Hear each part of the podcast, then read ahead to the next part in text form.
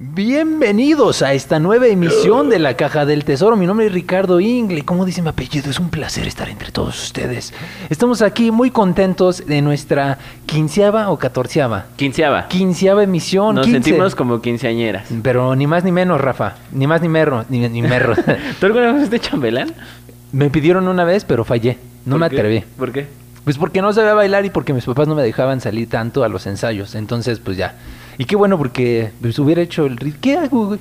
Los chambelanes son bien acus, güey. ¿Qué quisieras, hermano? No, Los ah, chambelanes son chidos. Les güey. doy un dato. Rafa, Rafa era chambelán en sus tiempos libres, así como Batman salvaba a la ciudad. Rafa salvaba a las quinceañeras y a los dos que no sabían bailar como yo. Por eso la introducción dice Richie el pelos, quién sabe por qué, y Rafa el chambelán, porque a eso me dedicaba. Exactamente. Y sí tiene toda la cara. Yo creo que en sus tiempos de chambelán tenía el pelo más parado y tenía Ah, una sí. sonrisa impecable todo el tiempo. ¿No? O sea, esa es clave de los chambelanes. Siempre tienen que estar sonriendo, Sí, cabrón. pelo, pelo con gel, parado y, y sonrisa. Güey, ¿sabes qué es un chambelán? Porque es el cabrón más sonriente, güey. Más sonriente y con los eso, pelos más parados. El güey con más gel es el chambelán. Y así, güey. La neta, el güey. güey con más gel es el chambelán. Sí, oye, Pésimo comentario, Ricardo. Pésimo comentario. con, con todo respeto a todos los chambelanes que andan por ahí, cuéntenme un poco acerca de... eh, ¿Qué pedo con, con esa onda de los chambelanes? ¿Qué se siente ser chambelán y salir bailando el, el fantasma de la, ópera? La verdad es bien chido. A mí me gustaba mucho salir en 15, 15 años. Todavía lo sé, lo siento todavía. Y a mí me gustaba mucho. Bueno, es que a mí me encanta bailar, ¿no? Para... para... ¿Eras el clásico chambelán que se ligaba a la quinceañera? No, no, aunque no. ya tuvieras No, 30 no, no. años. No, no, no, eso sí nunca, ¿eh? Me gustaba mucho bailar y, y sí tengo que aceptar que ser chambelán te da un cierto... Prestigio. Cierto prestigio, cierto poder que... Ay, vienen los chambelanes y cosas así. No, pues sí, me imagino. Y sabes también que es muy chido que no te niegan bailar. O sea, como eres el chambelán, tienes el poder, la inmunidad de que nadie te puede decir que no. Oye, y a ti terminando los bailables, este... Los las- bailables. Bueno, los, las coreografías. Las coreografías, sí. Hacían como la reverencia, como de... Y aquí tenemos al chambelán Rafa. Ah, claro, un aplauso a Rafa. claro, y tú claro. salías al frente todo Sí, sonriente girando, y mamón. acá, girando en un par de Espectacular. Espectacular, amigo. y ya hacías la, la... ¿Cómo se llama? La caravana, la y ya reverencia. sonreías y te hacías para atrás como chambelán. Exa- Exacto, amigo. Sí, la verdad es, es genial ser chambelán. A todos los que nos escuchan, que han sido chambelán, ustedes deben de saberlo. Bueno, yo creo que hay unos que no la, que no la vivieron muy bien. Otros sí los obligaron. Tienes que salir en las 15 días de tu hermana. Mi hermana no tuvo 15 años. Ah, me que te salvaste. Y luego son dos, ¿no? Seguramente Sí, Jorge. y los dos pésimos bailando, cabrón. O sea, hubiéramos... No, no, güey, yo más bien hubiera sido como chuponcito, güey. Tiempo de vals, tiempo para bailar. Sí, güey, el fantasma de la ópera, cabrón. Acá Tú serías el fantasma güey. de la ópera, así con tu máscara. toda Esa sí nunca me gustó. No, Nunca sí le usaste, seguro tienes ahí la máscara, güey. Sí, seguro. Sí, sí, sí. El fantasma de la ópera la, la bailé. Uy, puta madre, que No, no, güey, que sí, no bailé, güey. Me imagino, sí, sí cabrón. bailé ¿Y tejana, quebradita, salsa, merengue, bachata. Todo lo que te imagines, lo bailé, amigo. Eh, te admiro, güey. Y muchas, ya me enseñó unos cuantos pasos, así que, chicas, agárrense porque estoy aprendiendo a bailar, güey. Soy un... Agárrense porque mi Richie ya está preparado para todo, ¿eh? Ahí vamos, estoy aprendiendo del mejor, del Sí, sí, mejor sí. de todos. No mames, güey, me siento cada vez más seguro, aunque solamente una vez. Ya, ya cuando se, se abre el semáforo rojo vamos a hacer una... Como el, como el bailable de la Cenicienta, así vas a hacer tú, así, para que lleguen y te, Y me, me- y te, te seduzcan me bailando. cortejen. Te cortejen, exacto, esa era la palabra. Muy bien, Rafa. Pues mira, ya eh, hablamos de los chambelanes. Eh, ¿Qué te parece si hablamos acerca del tema de hoy, que es los grandes inventores y por qué va a ser el Día del Inventor? Sí, eh, febrero es el mes del inventor y es un gran tema, amigo. O sea, donde quiera que voltemos, ser chambelán es un gran invento de Dios, ¿no? Por ejemplo. ¿De dónde vendrá ese pedo, güey? Será, bueno, obviamente es eh, de Latinoamérica, así, Sí. el, el tema del chambelán. ¿Tú sabes del origen del chambelán? Eh, sí, surge eh, en los tiempos medievales, amigo. Caramba. Justamente cuando, cuando las señoritas cumplían 15 años, obviamente se hacía una gran fiesta para que fueran hombres y las cortejaban, cortejaran. Era como presentarlas Era- ante la exacto, sociedad, ¿no? Era, era presentada a la sociedad. Sin embargo, se tuvieron que hacer algunas especies como de guardias eh, para que no fueran a robarse a la chica y todo esto. Y entonces los chambelanes eh, son como el, el primer guardia de, de la, de la quinceañera, de la doncella que estaba en gratitud hacia toda la gente. Pero para disimularlo se ponían coreografías y este pedo. O no, había no, coreografías. No, el baile es, es para cortejo. O sea, el baile es de yo pido las 7, yo pido las 8. y entonces justamente tenías un baile para bailar con la quinceañera. O sea, la gente bailaba con las quinceañeras. Es como estos, de estas danzas que hacen los pájaros para cortejar, como. y, y, el que baile mejor es el que Sí, se exacto. lleva a la, a la Exacto. hembra. Hembra. Qué chistoso, ¿no? Al final de cabo somos animales y, pues, y ya todo se va tergiversando. Mamá, quiero una cumbia tejana para mis 15. y ya todo vale madre. Pero en un principio mm, los chambelanes no bailaban con eso, solamente las protegían. Ah, vaya, vaya. Y ahora Mm. nuestros pinches bailables para cortejo como pájaros ahí. Sí, el pinche perrenque. Cada vez es más primitivo. Cada vez se Sí. parece más a un cortejo animal, ¿no crees? Sí, claro, claro. Es como entre, no sé, eh, los animales, los pavos reales, el que tenga las plumas más bellas, güey, ¿no? Pero aquí es el que llegue más al suelo, cabrón, ¿no? Sin cansarse, güey. Sin Ese es el macho alfa, güey. El que tenga los pelos mejor pintados. Sí, el que tenga más gel, el que aguante más gel en su cabeza es el macho. Exacto. El, el que tiene todo Qué el... triste. qué no, triste. es tristísimo. No, amigo, pero ahora sí vamos a hablar de buenos inventos. No, sí vamos a hablar. Eso es eh, de- de- disgustante. Sí, ¿Existe algo esa palabra? Es algo disgustante. Disgustante. No, sé, no sé en qué momento se empezó a mover toda esta cuestión de, de los chambelanes y de los chambelanes raros, incluso de los bailes de cortejo horribles. Sí, porque mira, hay, hay unas, unos bailables muy bonitos que empiezan Sí. a lo mejor, no sé, Obertura 1812 de Tchaikovsky, y después viene algo de Wisin y Yandel, y es como de, wow, Sí. hermano, ¿qué, qué- pero qué manera de hacer crossover, güey. Sí. Qué bueno que en este año no hubo 15 años. Porque no manches, imagínate bailando trap la- y las tías así súper espantadas de, ay, quién sabe por qué Mariana bailó esto. Ay, sí, no, no la grabes, no la grabes. Sí, horrible. Sí, los inventos, hermano, los, Los inventos. inventos, Sin sí. duda. Es un tema que me gusta mucho, Rafa, porque eh, hay ciertas cualidades de los inventores que se aplican en la vida de cada una de las personas. Sí. Y a todos hemos pasado por una etapa en la que no sabemos eh, qué carajos hacer con nuestras vidas, eh, qué sentido darles, cuál es nuestra razón de ser. Y en el camino vamos encontrándonos con ciertos procesos que nos guían a través de eh, pues este, esta aventura. Y muchos inventores han pasado por estas mismas travesías.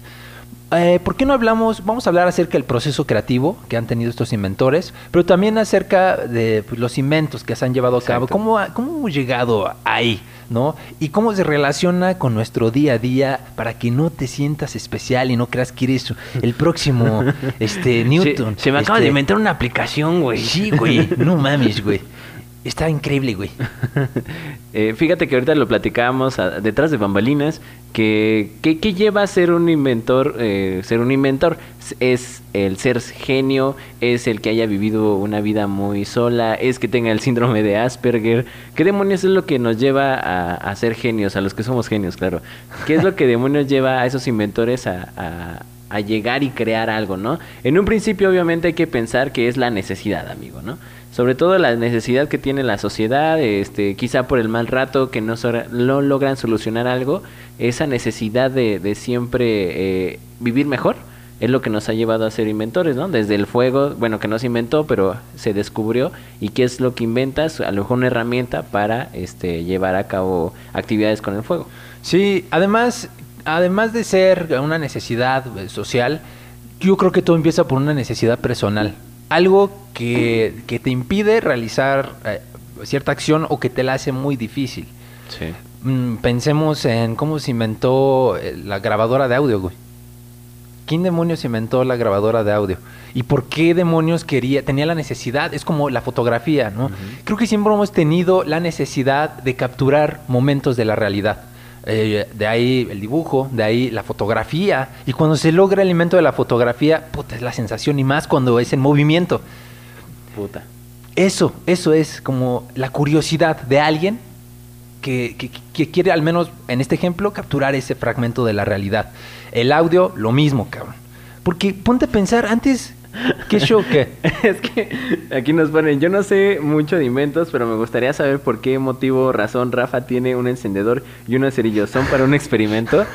Este, al final tenemos una dinámica en la cual les vamos a, vamos a inventar algo aquí en la caja del tesoro. Quédense, no se despeguen. Y también vamos a abrir una rana para Sí. ver qué hay adentro y descubrir, ¿no? Y pues, a ver qué, qué se nos ocurre inventar Exacto. para las ranas. Vamos a hacer unas cuantas dinámicas acerca, así es que Esténse al Este- pendiente. estén al pendiente, no te despegues. Em, Arráncate con uno, amigo. Arráncate. Tenemos varios, varios que sacar el día de hoy. Este, Ya sabemos, son, son genios, son necesidades, eh, son cosas de, de que tú mismo las necesitas, te haces una chaqueta mental o mucha imaginación y llegas y lo concretas. Eso es lo que hace a un buen inventor. Tenemos muchísimos. Bien, eh, mira, un invento no necesariamente tiene que ser eh, pues físico. También hay otros descubrimientos que a lo mejor ya, ya, ya están y que no hay necesidad de inventar un artilugio, ¿va? Quiero hablar acerca de un médico húngaro que vivió en los años 1600, no, en 1856. Se llama Ignaz Semmelweis. Y eh, se relaciona mucho con lo que estamos viviendo porque en su momento eh, él era eh, un eh, pasante en un hospital y existía la tendencia de que las mujeres se morían por el, cuando tenían un bebé. güey. Ok. Una de cada seis mujeres se morían en ese hospital por una infección que se llamaba fiebre puerperal. Ok. Y lo que sucedía es que era después del parto empezaban a presentar una fiebre y se morían, las abrían y tenían pus adentro de su cuerpo y tenían can- la carne putrefacta. Eh, um, este cuate se obsesionó mucho porque lo veía todos los días, mujeres muriendo todos los días. Y empezó a estudiar. Creo que esto es parte esencial de un descubrimiento de un inventor o, de alguien que descubre algo, el estudio, la curiosidad de saber por qué están pasando las cosas y de cómo puede solucionarse ese problema. Este cuate se metió tanto y empezó a observar que eh, los doctores, después de operar, se iban a abrir a las mujeres muertas y después iban a, a- a recibir otros bebés, güey también encontró, hizo la comparación de que se morían menos mujeres en manos de parteras que en manos de doctores. Es la capacidad de observar, Rafa. Claro. Eso lleva a, a un gran inventor, la capacidad de observar. Justo está haciendo su teoría acerca de cómo evitar estas, estas infecciones y en ese momento un doctor, mientras está haciendo una autopsia, se corta el dedo y a los pocos se corta el dedo mientras está abriendo una de estas mujeres muertas y a los pocos días se muere el doctor. Entonces este A su brother dijo, güey, ahí está la causa. La infección se pasa de las mujeres muertas a los doctores y los doctores se la pasan a las mujeres sanas. ¿Cuál es la solución? Tan sencillo como lávate las manos después de abrir un muerto, güey, o después de agarrar cualquier cosa, porque hay bacterias, no hay infecciones. Él lo propuso a, a esta, a, pues, al hospital donde estaba trabajando y lo mandaron a la reata. Acuérdate que cada vez que alguien llega con una idea que se salga del sistema, Claro. lo ves con malos ojos. güey. Y más cuando la persona a cargo es muy conservadora. No lo ven bien. Y este cuate le fue del nabo, ¿eh? El, el director o la persona encargada de este departamento le dijo, no, tú nada más quieres fama, quieres revelarte y no quieres seguir los procedimientos, vete al diablo. Y no, y lo terminó su contrato y lo despidieron, no lo volvieron a contratar. Gracias a él, las personas en los hospitales ahora se lavan las manos. Pobre cuate terminó en la miseria, el güey eh, se echó a muchas personas encima, otros lo apoyaron, pero como era una persona poco social y tenía tanto resentimiento hacia la comunidad científica, lo empezaron a despreciar aún cuando tenían, eh, le daban el reconocimiento de lo que había descubierto, pero lo depreciaban, lo despreciaban, porque era un, se volvió alguien sociópata. Es un ejemplo de cómo, cómo la inteligencia social influye mucho en la- tus inventos o Sí. en tus creaciones. Hay que tener mucha inteligencia social, cómo presentárselo a la gente. Algo que es revolucionario puede causar mucho ruido. Pero sí, gracias a él, ahora nos lavamos las manos y más que nunca, cabrón. Claro. ¿No? Y con el COVID, pues bueno, lo hemos visto mucho. Gracias, señor Ignaz Semmelweis, donde quiera que estés. Y aparte es bien culero porque hay mucha gente que inventa algo y nunca sabe que su invento rindió frutos o, o fue el mejor o se utilizó ya hasta que se murieron. Bueno, nunca lo supieron, ¿no? Pero hay mucha gente que se hace famosa ya que ya después que se murió, güey. Qué coraje, ¿no? Sí, güey. Imagínate. Sí. Y hoy en día, pues, yo creo que más, ¿no? Hoy en día, pues, es de que, güey, lávate las manos. Incluso ahorita, a cualquier momento te estás lavando las manos. El gel antibacterial ya nunca va a salir de nuestras vidas. Y pues, qué chido que lo estemos recordando. Yo recuerdo que el gel antibacterial llegó en la influenza, güey. Sí, claro. Y de ahí no... rec- O sea, antes de la influencia yo no sabía del gel antibacterial y seguramente tú en casa tampoco. Bueno, igual y sí, pero era algo así como, oye, no, el gel antibacterial es para algo muy raro, serio. Qué raro, enfermo. Es como la chica que saca su crema y se pone al mediodía crema, ¿no? Ah, sí. Bueno, no, para ustedes no es raro, pero para los hombres sí es raro. Pues no, ahora yo no, güey. Yo siempre he usado cremas, aunque no lo creas. Ay, no Oye, no se me ven mis manos hermosas. Sí, de verdad, es que yo sufro mucho de resequedad por... eh, oh, todo lo estamos sufriendo por lavarnos tanto las manos, güey. Sí. O por echarnos alcohol, cabrón. Entonces sí se me están resecando la- las manos y el corazón de no ver a nadie. güey. Entonces tomamos eh, No lubricante. chille, no chille, no chille. Necesitamos eh, usar cremita, usen cremita. Así como grandes inventos son las ideas, también hay cosas que, que son muy materiales, eh, como la cartera, ¿no? La cartera es un gran invento. eh, díganme, bueno, hoy en día creo que ya hay bastante gente menos que usa cartera. ¿Tú usas cartera? Usaba, pero cuando eh, me empezaron a robar, dejé de usarlas. Es que es muy bultosa. Es muy bultoso. Sí, bueno, yo sí, yo sí uso cartera. Hay gente que ya nada más usa como tarjeteros, ¿no? O cosas pequeñas. Sí. Pero la cartera, amigo, déjame decirte que es, es uno de los inventos y todos los inventos que, que traigo son muy, muy, muy antiguos. O sea, la cartera te estoy hablando de que incluso se han encontrado indicios de que los egipcios usaban carteras, amigo. ¿Qué guardaban? No sé, güey. O sea, ahorita que tienes tus tarjetas de crédito y tus billetes, tus monedas, yo no sé qué guardaba Cleopatra en su cartera. No, güey, no es cierto, güey. Eso es. Fíjate, güey, fíjate cómo ya los egipcios, güey. Eso quiere decir, güey, que había una civilización antes, güey, de los egipcios, Exacto, güey. güey. Los extraterrestres nos trajeron las carteras. Sí, güey, ahora todo tiene, güey, se han encontrado vestigios, güey, que, que ya había INES, güey. ¿Cómo ves, güey? El INE se inventó En en la de los egipcios. Lo encontraron en una cartera, güey. Sí. Sin duda son los extra, los reptilianos, güey. Por cierto, si no han ido a actualizar su INE, vayan, ya no están pidiendo citas. sí, sí, háganlo, háganlo. Sí, háganlo. Pero, güey, eso hacían los, eh, ya los reptilianos, Los reptilianos, hermano. Date cuenta De hecho, eso, los toltecas también, este, los que vi- viven en Tula, conocen Tula, los altos de Tula, en sus, en sus bolsitas, supuestamente es, es una cartera o unas pistolas. Ustedes, este, juzguen por sí mismos. Después, amigo, durante la Edad Media ya se jaló más, este, la cartera y los bolsos. Y era bien interesante porque solamente la gente rica, hombres, tenían cartera. Y las mujeres tenían una cartera pero escondida, no se veía. Por debajo de su falda. Ya ves que usaban unas faldas como Sí, vestidos, ¿no? ¿no? Ajá. Muy ampones y, y se los guardaba. Güey, ¿para qué llevas algo cargando si no, si no lo vas a usar durante todo? Porque imagínate que desmadre quitarte todo el vestido para... Para sacarte para la sacar tu cartera. cartera. ¿Pero qué guardaban ahí? ¿Sus condones, güey? Es que no sé, güey. O ese, sea- ese es otro tema muy interesante que vamos a tomar, los... este, ¿Condones? los métodos anticonceptivos. Ah, sería bueno, sería bueno. A ver qué tal. Tanta falta Tanta hace. falta hace. Sí, ¿Cómo, no. ¿Cómo se protegían antes, güey? Eh, con tripas de pescado. ¿Ah, sí? Sí, yo sé que sí. Con tripitas de pescado. Coitus interruptus, amigo. no había. Es el mejor, hermano. La gravedad, si está ahí arriba, no pasa nada. sí, güey, pues ya sabes. En la espalda, y después, amigo, este, bueno, eh, la idea de usar piel viene desde tiempos eh, muy, muy antiguos. Digo, De- pues fue lo primero que usamos como vestimenta, güey. Exacto, güey. Las Entonces pieles. ahí, ahí se guardaba.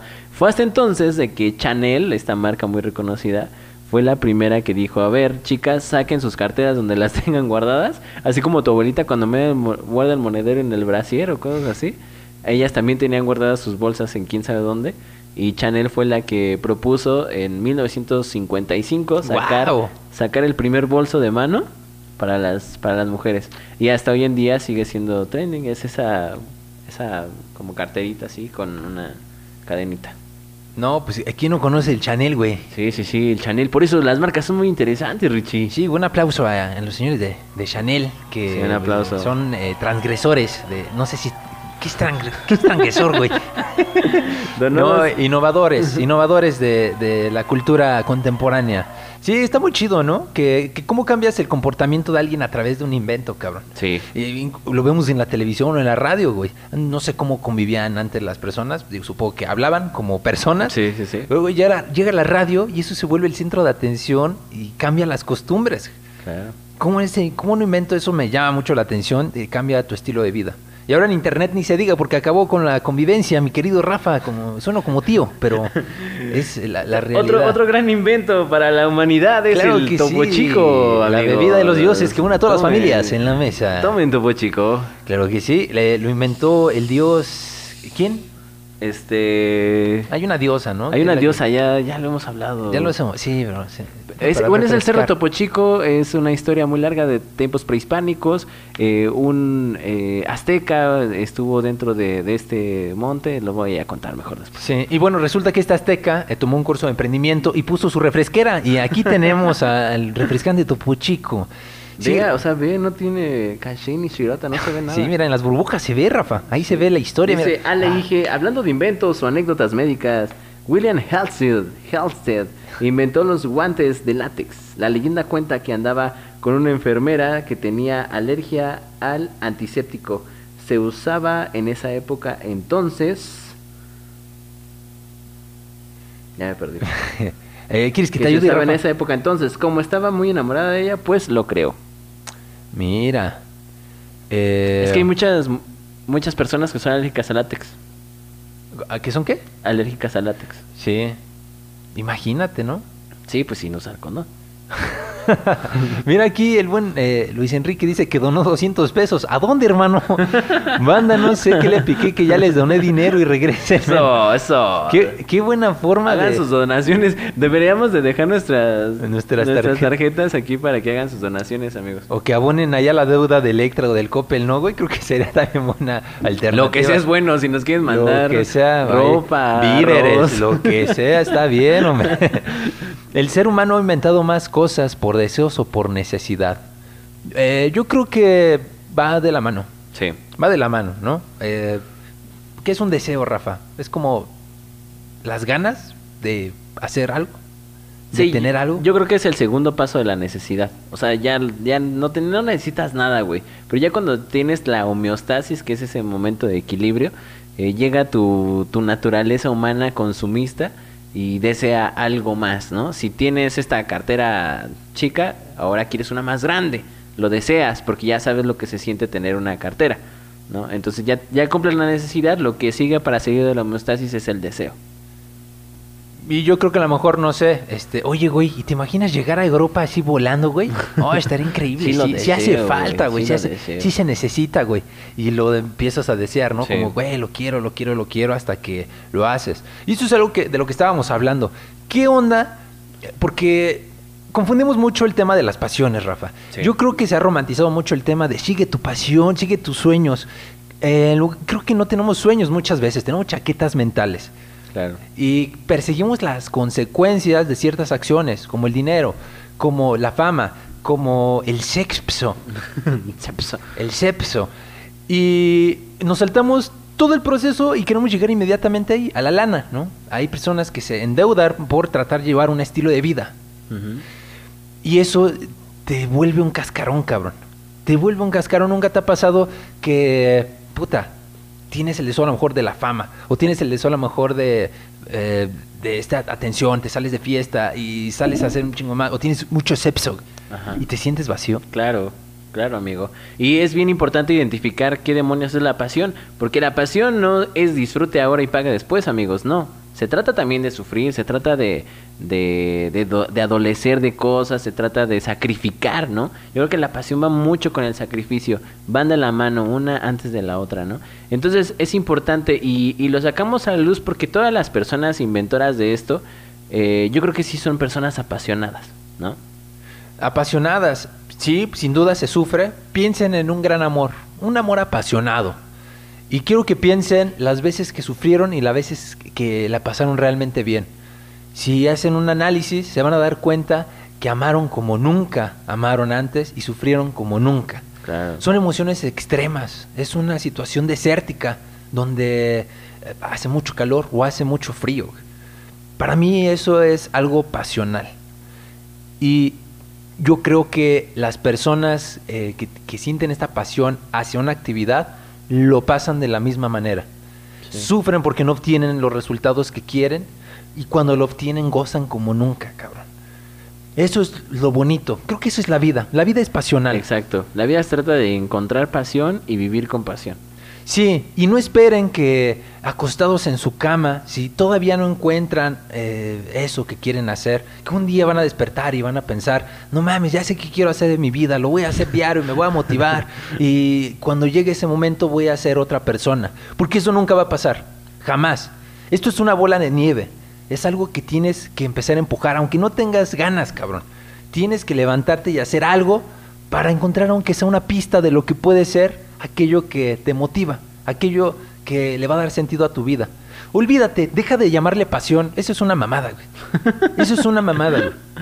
Busca un pedacito de algo, de algo, cabrón, que te indique que vas por buen camino. Pero sal y búscalo. No te va a llegar de la nada. ¿Ok? Y, y digan, sí puedo.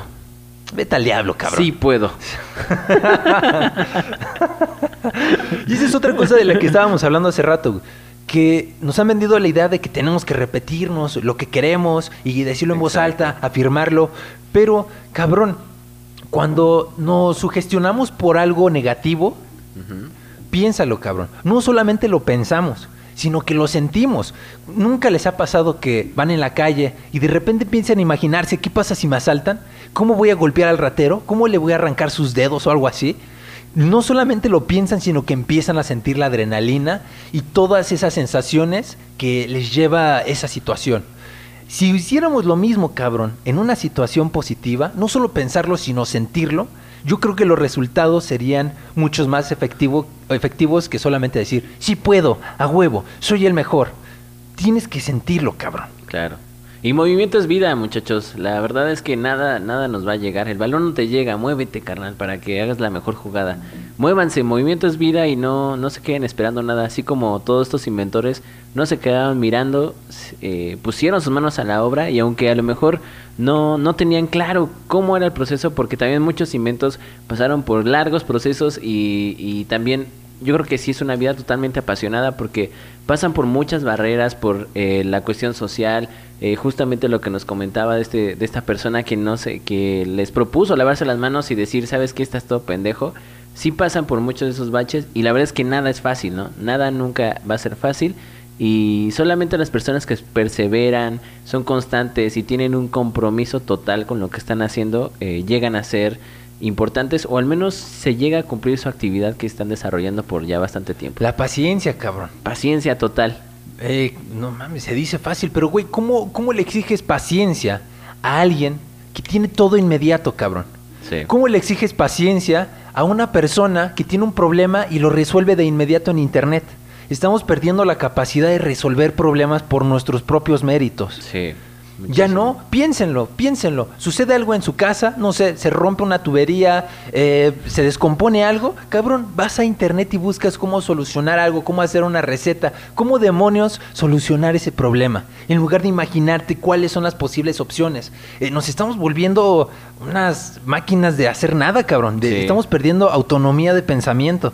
De que ya, ya está en internet, güey. Sí, en cabrón. un tutorial, güey. En un tutorial se ve, güey. Exactamente. Y damos cabrón. por hecho que la información está ahí, pero no nos hacemos creadores de nuevas cosas. Claro, y dejamos que solo exista ese camino, cabrón. ¿Y qué pasa en internet? Que se vuelve la copia y la copia y la copia, cabrón. Y encuentra siempre lo mismo, cabrón. Sí. No, no tenemos caminos diferentes. Lo hablábamos hace rato. ¿Qué época habrá sido la más difícil para generar un invento? Eh, digamos, antes del internet, 1500, 1800 o ahora. ¿Cuál es la época más difícil para generar un invento?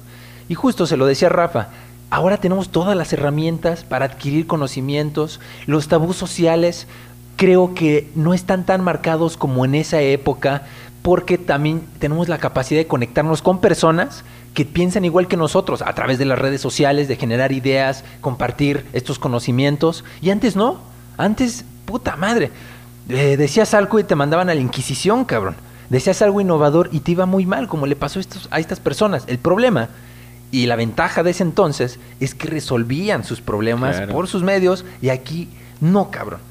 Vamos a hablar también... No, y experimentaban, güey. Eso era fundamental. Experimentar, Exacto. ¿no? O sea, obviamente si hoy, hoy en día se te rompe algo, eh, lo buscas y quieres que se resuelva de la mejor manera. A esas personas, ¿cuántas veces se le ha de haber roto una pinche bombilla a Edison?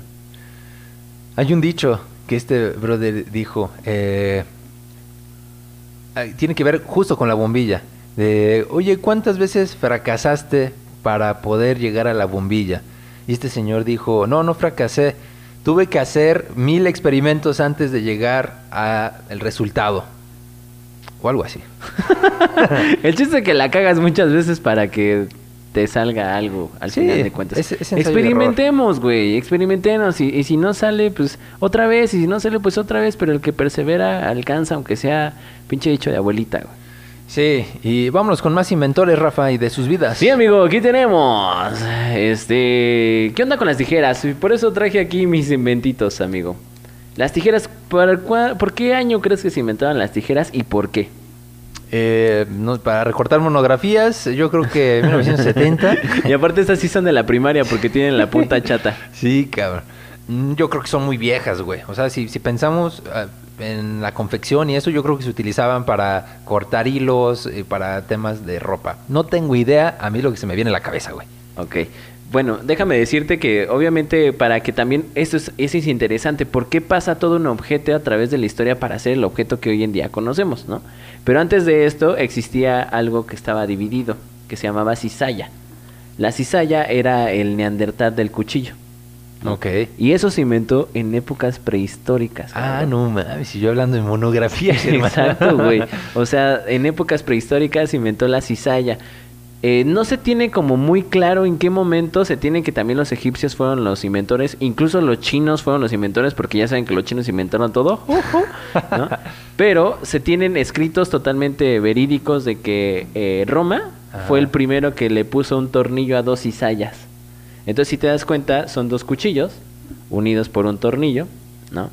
También se tienen eh, dibujos de Da Vinci. Da Vinci es un gran personaje, güey, un pinche inventor locochón que no tenía nada que hacer, ¿no? Y se viajaba al futuro, güey, se dice, güey. Sí, güey. Sí, Sí, güey, viajaba se dice futuro, que güey. pues de ahí vienen todas sus obras, güey, ¿no? Sí. O sea que él no las hizo, güey, se las trajo del futuro, güey. Sí, sí, sí. Y este sí, güey, o sea, también está verídico, güey, ahí están escritos, Tiene todo güey. el sentido, güey. Tiene todo el sentido, Claro, güey. O sea, Da Vinci no es un hombre normal, güey, piénsenlo. Es como algo extra extra terrestre, güey. Sí, güey. ¿No? O sea, Da Vinci suena mucho al sistema interplanetario Vinci. ¿De dónde viene? da. Exactamente. Da el- dador de inventos. Ese es Vinci. Como las pinturas Vinci, güey. De ahí viene las pinturas Vinci. Sí, de hecho, viajó en el tiempo, güey.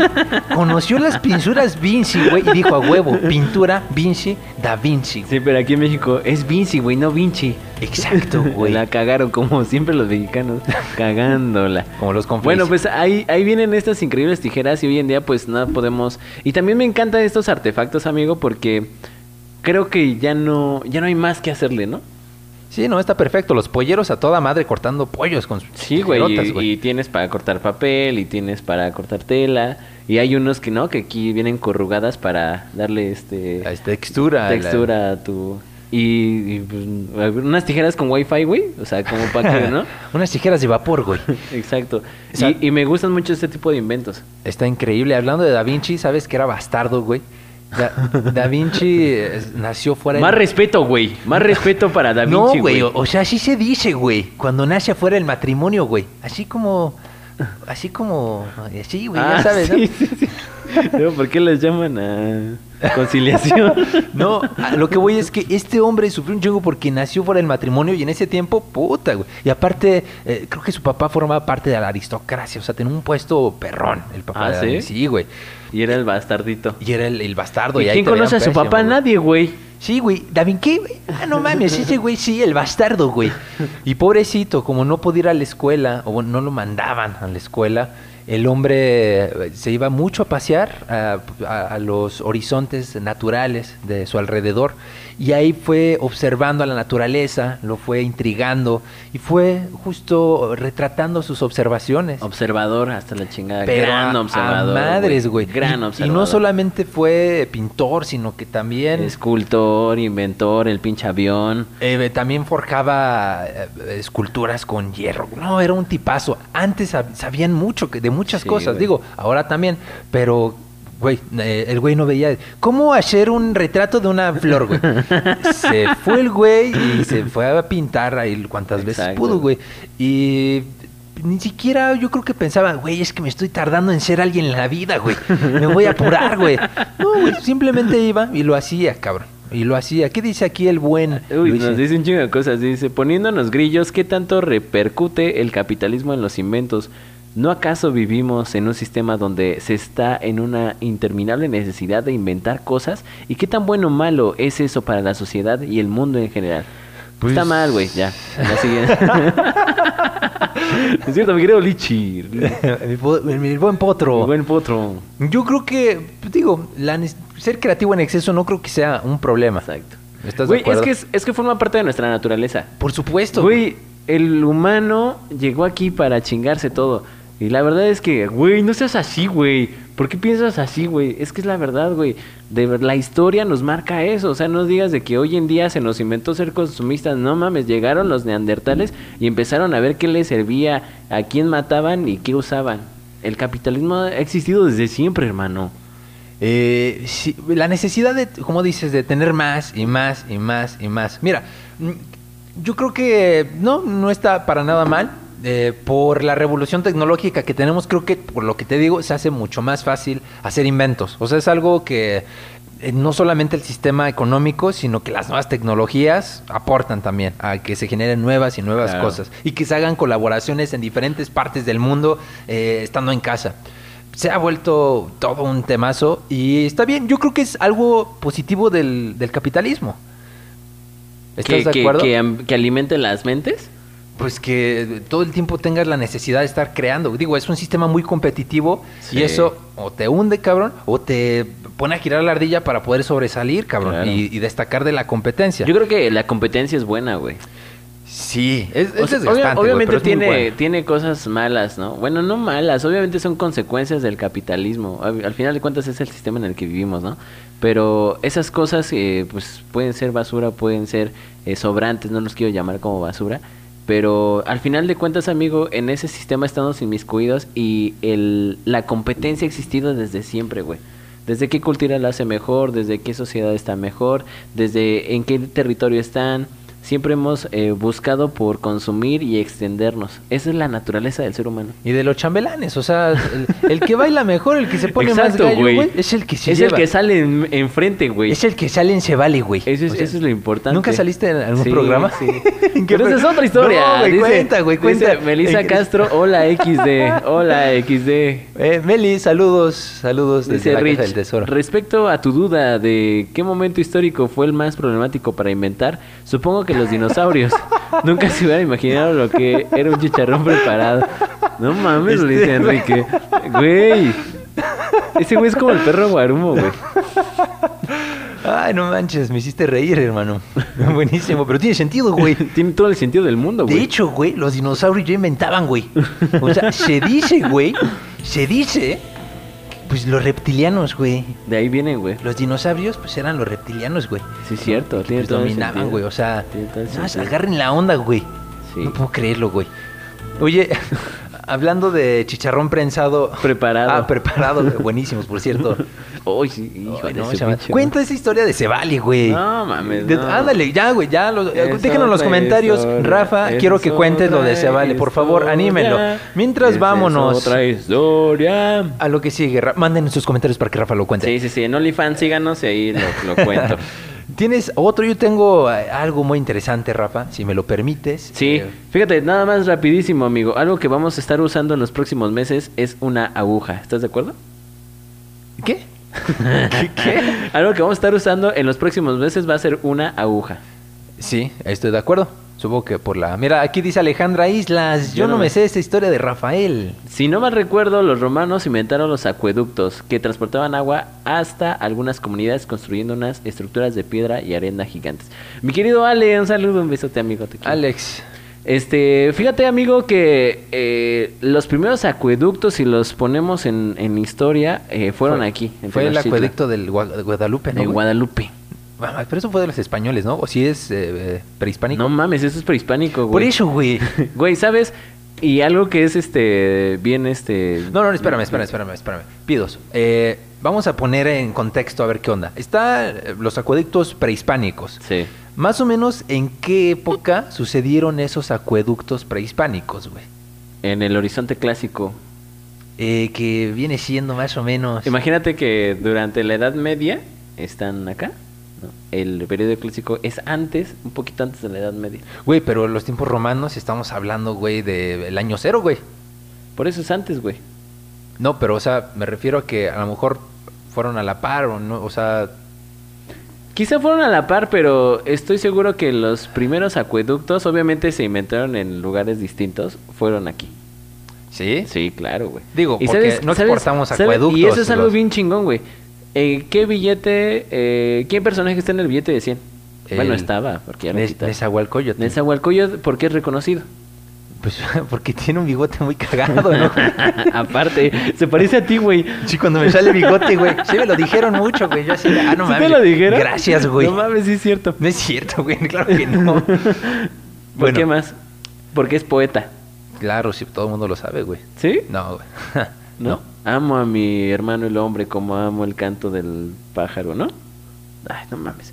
Bueno, vayan a leer en el billete de 100 está un poema muy bonito que escribió Nezahualcóyotl. Y Nezahualcóyotl, güey, fue el máximo ingeniero de acueductos dentro de México Ay, prehispánico, perro, güey. Órale. O sea, era reconocido más por su arquitectura que por su puesto. O sea, en sus tiempos libres se aventaba poemas. Pero en sí ese güey a lo que se dedicaba era la arquitectura. Y era mm, verga. Wow. O sea, imagínate cómo sacas agua del lago de Texcoco y lo metes al centro de Tenochtitlan. Órale. Ah, Obviamente estábamos rodeados de agua insalubre, salubre, que era mezcla de dulce con salado. Y entonces tenías que sacar agua dulce totalmente. Y ese güey se metió unos acueductos bien perrones para que salieran justamente en medio de Tenochtitlan. Wow. Interesante. No, sí está. Pero sácate esas, perdón, este... ¿Para cotorrear o qué, güey? Bien, Rafa. Eh, pues es que me dejaste perplejo, güey. Ya no quiero ni decir mi historia, güey. Ya no tiene sentido, Rafa. No. Chingada madre. Ya déjalo así, güey. Ya déjalo así, güey. Ya, güey. Olvídalo. Vamos a hablar. eh, Estábamos hablando de las agujas, ¿no, güey? Ah, sí, de las agujas. Vámonos con esto que traigo de las agujas. Eh, a- había un señor que se llamaba Luis. El, señor Luis Pasteur. Seguro Luis ibas Pasteur, para allá, güey. sí, claro. Ah, bueno, ya te la gané, Es güey. cierto. Dedicó muchos años a demostrar que los microorganismos provocaban enfermedades. Y esa fue su tarea durante mucho tiempo. Ya habíamos hablado de él unos episodios antes en el episodio de la cerveza, que él ayudó a unas cerveceras a descubrir por qué se echaba a perder la cerveza. Y la conclusión fue pues, por los gérmenes que traen los microorganismos. Pero este señor, además de su fama por eh, investigar este tipo de fenómenos, un día eh, se puso a investigar eh, la fiebre aviar, güey, la cólera aviar. Entonces, Me encanta. Hoy en día tienes tiempo libre y juegas Xbox, güey. En, Sí, bien. en ese tiempo, ay, voy a investigar la gripe aviar. La- sí, la- no, mejor la cólera, güey. Vamos a ver qué pedo con los pájaros, ¿no? El güey pidió eh, unos eh, cultivos de cólera aviar y los puso ahí. Y dijo, ah, no mames, tenía que ir a la farmacia. Y se fue. Y se fue a hacer otras cosas. Y, Me encanta cómo Y- contamos historias, güey. y ya, güey. y ya, güey. y ya. No, el brother dejó esos cultivos de cólera aviar ahí y se fue a hacer otras cosas durante meses, cabrón. Mm. Y cuando regresó a sus estudios, eh, dijo, ah, no, aquí están eh, estos cultivos, pues se los voy a inyectar de una vez a los pollos que tengo ahí. Agarró estos cultivos que tenían meses y se los inyectó a los pollos. Se dio cuenta de que se enfermaron, pero que se estaban recuperando eh, eh, de manera bien, güey. Y dijo, no manches, qué buena onda, voy a mandar pedir otros cultivos porque a lo mejor estos perdieron su capacidad infecciosa. No sé si se dice así, pero bueno, es que, no infectaron bien a los pollos, dijo, voy a pedir otros cultivos que sí infecten. Entonces llegaron sus cultivos y le puso estos cultivos a pollos, eh, a los pollos a los que había inyectado anteriormente y a, a pollos nuevos. Y los primeros pollos que fueron inyectados sobrevivieron y todos los demás se murieron, güey. Ahí dijo, güey, creo que me acabo de tropezar con una práctica médica brutal, Sí, güey. hermano. Brutal. Y esto era una práctica que ya se había llevado a cabo por, por otros médicos. Era una situación que ya había sucedido, pero no le habían prestado atención. No hacían anotaciones ni nada. No indagaron más en el tema. Y Pasteur se dio cuenta del beneficio que puede tener en la sociedad. Y boom, güey, tenemos eh, la vacuna del COVID-19, güey. Güey, grandes inventos son por pinches, este... Casualidades. Casualidades y incluso errores. Sí, por errores, pero este señor tiene una frase muy interesante, justo que habla eh, pues, de las casualidades. Pero dilo en italiano, güey. Eh, creo que... ¿cómo- cómo? Certo, certo. Certo. Pronto, el achar.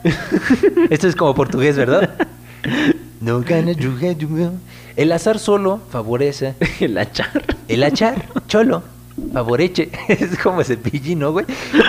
Siete machete, ocho pinocho. No importa. Eh, palabras de Luis Pasteur. Eh, vamos a poner, eh, no sé, no tenemos música romántica, Rufa. Bueno, el señor Luis Pasteur eh, dice que el azar solo favorece a las mentes preparadas. Si ustedes tienen una oportunidad y no están preparados para esa oportunidad, ya se fueron al carajo. Exacto. Olvídenlo, olviden poner su tortillería. Si no están preparados, no lo hagan. Sí, los viejos. Y sí, bien cierto, eh, güey. A mí me han caído un par de oportunidades que me han dado al diablo, cabrón. Porque no estás preparado, amigo. Por... Sí, yo creo que también es determinación. Muchas veces no estamos preparados. Sí, güey. Sí, cabrón. Sí, muchas veces no estamos preparados, pero hay que lanzarse, güey. ¿No? Es también de atrevimiento. Como dijo en un poema el señor Charles Chaplin, el mundo es de quien se atreve. Exacto. Atrévanse. Atrévanse, muchachos. Atrévanse. Atrévanse. Ahora, amigo, yo tengo aquí un artefacto que a mí me vuela la cabeza. Y sigo sin entender cómo funciona. ¿Qué es esto? Este, una pilinga. Una pilinga, con la que te gusta. Una vez leí en Yahoo Respuestas, alguien preguntó, oigan, ¿qué es una pilinga? Y un genio respondió, es la que te meten por la colinga. Pa, pa, pa. Sí, gran respuesta. Nos van a, nos van a censurar, Ricardo. Pues, Gracias, güey. Gracias, güey. Ocho, ocho visitas a la chingada, güey. Güey, fue Yahoo Respuestas, una disculpa. Eh, por favor, continúa con Ok, la, la, la pila, amigo. La pila. ¿Qué onda con la pila? Eh, pues sé que es un artefacto que almacena energía a través de eh, el intercambio de electrones eh, y el acoplamiento de materia. No, pues bueno, supongo que tiene que ver con electrones eh, Exacto. que se acumulan en, en la batería. ¿eh? No sé bien el mecanismo, no lo recuerdo, lo sabía, pero ya se me olvidó. No, sí, la verdad es que es algo complejo. Es, es más que un, eh, un efecto físico, es un producto, es un efecto totalmente químico. ¿No? Eh, hay un intercambio de electrones, pero lo que funciona eh, es que tienen sustancias que hacen que esos electrones se, se estén Quietos. conduciendo, Ah. o se estén quietos, o, o que exista totalmente un choque de electricidad total. ¿no? Algo, lo que es interesante, amigo, es que empezó con Galvani, ¿no? Galvani fue el primero en decir que todo esto funcionaba gracias a que los metales se estaban, este, eh, tenían como una interacción entre metales y eso es lo que funcionaba para que existiera la electricidad. No sé si recuerdes, hay una bonita leyenda de las ancas de rana. Por eso abrimos ranas en la prepa, güey. Sí. ¿En serio? ¿No te acuerdas de eso? No. Haz cuenta que tú ponías eh, un alambre en el cuerpo de la rana y otro en su banca y los unías y la rana se movía. Entonces, ¡ah, no mames, güey! No mames, güey. Pero eso es, eso es, este, ¿cómo se dice? Magia, güey. Es ocultismo, güey. No es ciencia, güey. Exacto, güey. A ver, vamos a ver si funciona con, con este, mis, mis, mis tatarabuelos, güey. A ver si Entonces, renacen. este pinche italiano, Luigi Galvani, fue el que dijo, güey, es que es por el metal, güey. O sea, es- está muy claro, güey. El metal es la que hace que se conduzca la electricidad. Pero la verdad es que eso no era. Más bien era el intercambio de electrones que existía en una sustancia líquida química que muy pocos entienden, solamente los químicos, ¿no?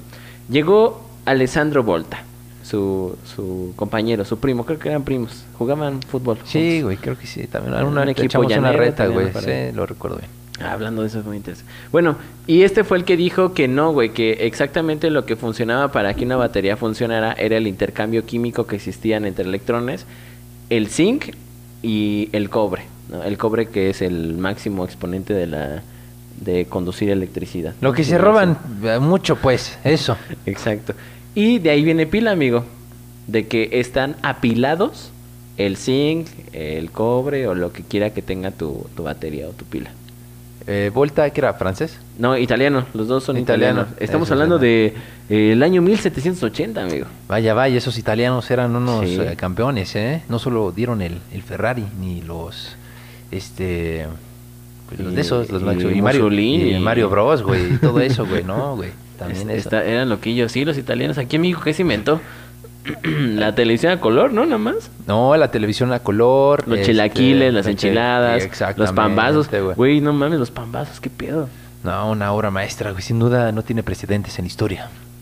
Güey, ah, ya acabaste lo de No, la sí, ya, ya, ah, ya. una disculpa, güey. ¿Sabías que antes, güey, se pensaba que la sangre, cabrón, eh, era generada por el hígado y por el corazón? Estamos hablando del el- el siglo II eh, después de Cristo, güey. Por ahí del siglo II. Sí, o sea, era un señor eh, griego, un, un filósofo griego que dijo, güey, eh, pues yo creo que la sangre se produce en el hígado y en el, y en el corazón y que el cuerpo la absorbe. O sea, va lento y así desaparece porque el cuerpo la, la absorbe.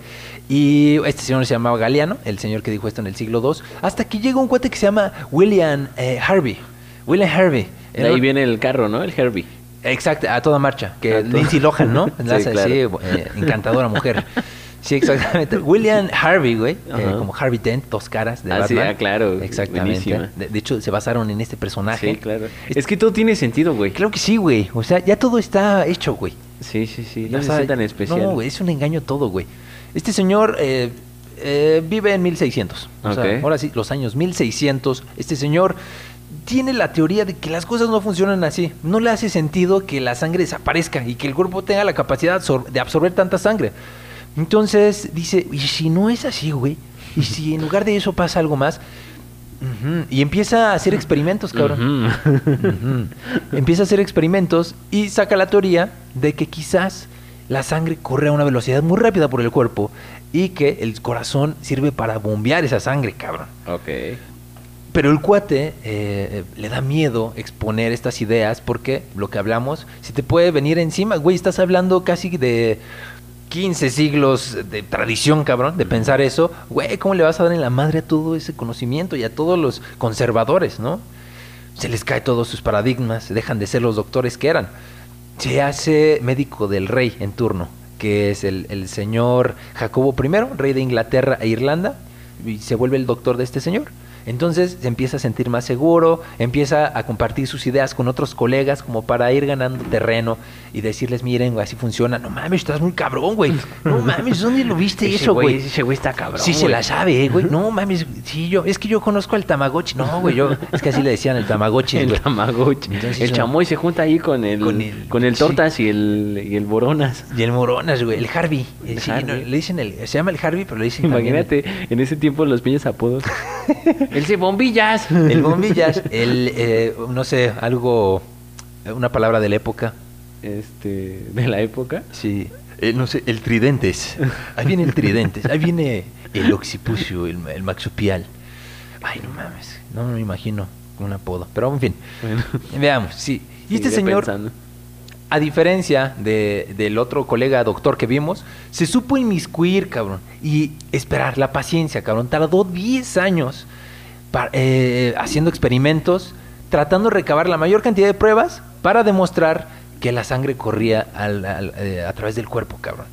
Y cuando se sintió, se, murió este rey, llegó el, sucesor, güey, se hizo gran cuate de él, le dijo, mira, esta es mi idea, como ves, llega un niño así con el- una costilla es- expuesta, se le ve el corazón y dice, a huevo, ahí está la prueba, ya viste que el corazón sí hace eso, y el rey dice, tienes todo mi apoyo, saca esto al aire y tiene un chingo de respaldo. Obviamente lo refutan y le, le dan la madre, pero el cuate siempre responde con pruebas sus argumentos, y gracias a él sabemos que el corazón bombea la sangre y no el hígado. Ay, qué bonito. Sí, hermano. Qué bonito. Digo, no es eh, Nezahualcóyotl y los acueductos, güey, pero es algo, güey, ¿no? No, es, un- es, un- es una gran historia, amigo. Aquí nos dice Alan que, que un güey este, inventó un traje que, que se podía usar para, como paracaídas, que se llamaba Franz Richardson. Oye, ¿no fue el que se aventó de la Torre Eiffel? Ah, sí, güey. Comenzó la policía a hacer una prueba con un maniquí lanzando eh, lo desde la Torre Eiffel. Sin embargo, de último momento decidió aventarse el mismo. El paracaídas no funcionó y visitó a San Pedro. Sí, es mi Alan, saludos. Es una gran historia. Creo que hay hasta una foto de ese güey cayendo ahí por el vacío. qué mal pedo. No, pues sí. Pero hasta ahí llegaron sus ideales, güey. No, sí, o sea, dar todo. Dar todo. Confiar tanto en tu invento. todo, den todo, Wow, admirable el señor, aunque murió sin lograrlo, pero Dice, bien. dice Luis que aquí se inventaron las, la máquina de las tortillas.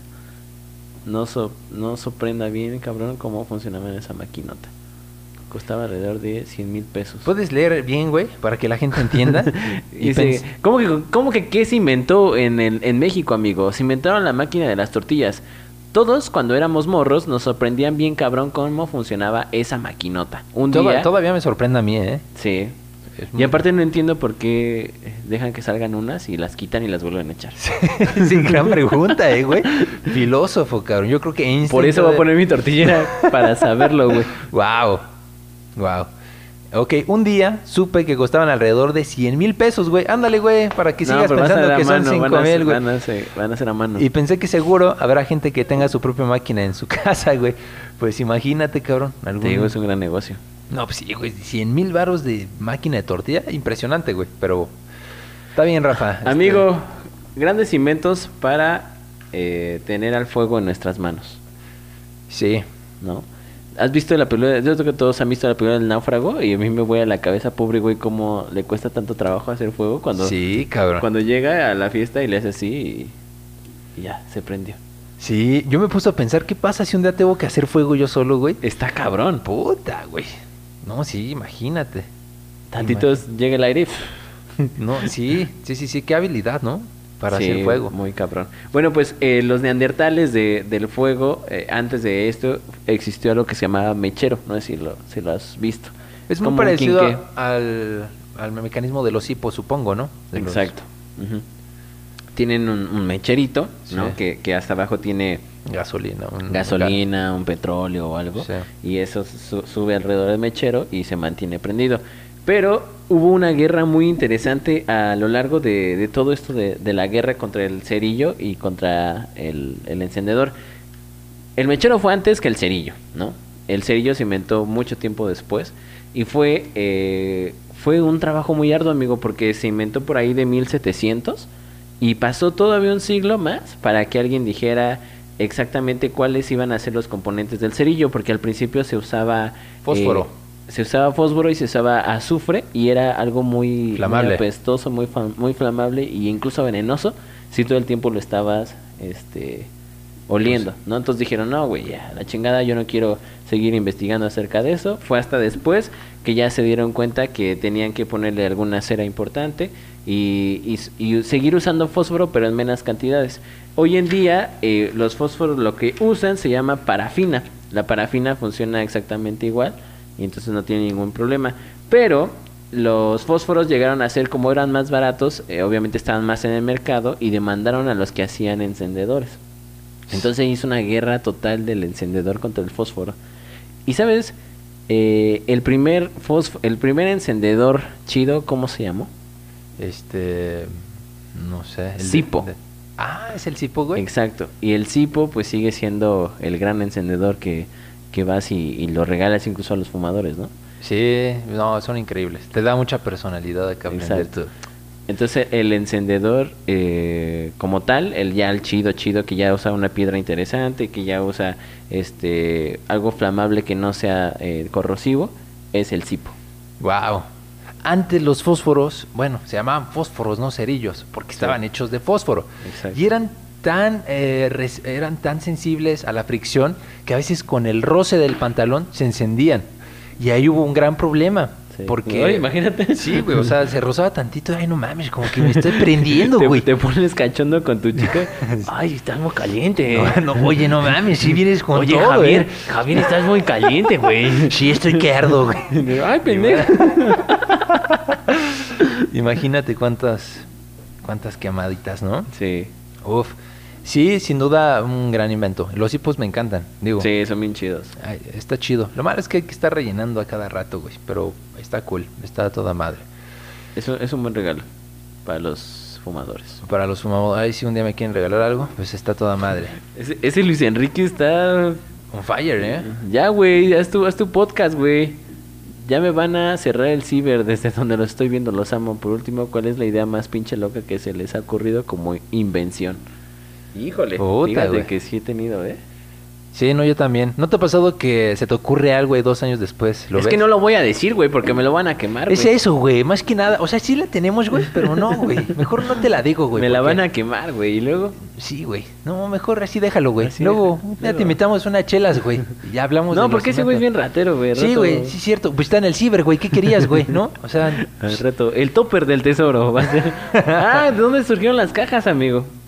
Ah, buena pregunta, no sé, güey. También es un error de la Matrix. ¿Por qué? Porque antes existían, antes de las cajas de cartón existían las bolsas de cartón, de, pues sí, de cartón, Ajá. de papel, perdón, de Sí. papel, ¿no?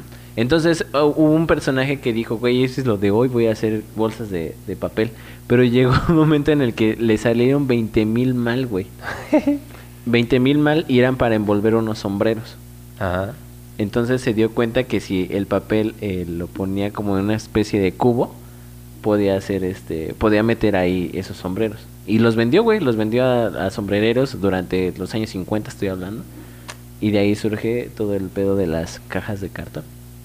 Órale. Y cómo surge ya un, este, pues sí, un, un artefacto cubicular para guardar cosas. Interesante, amigo.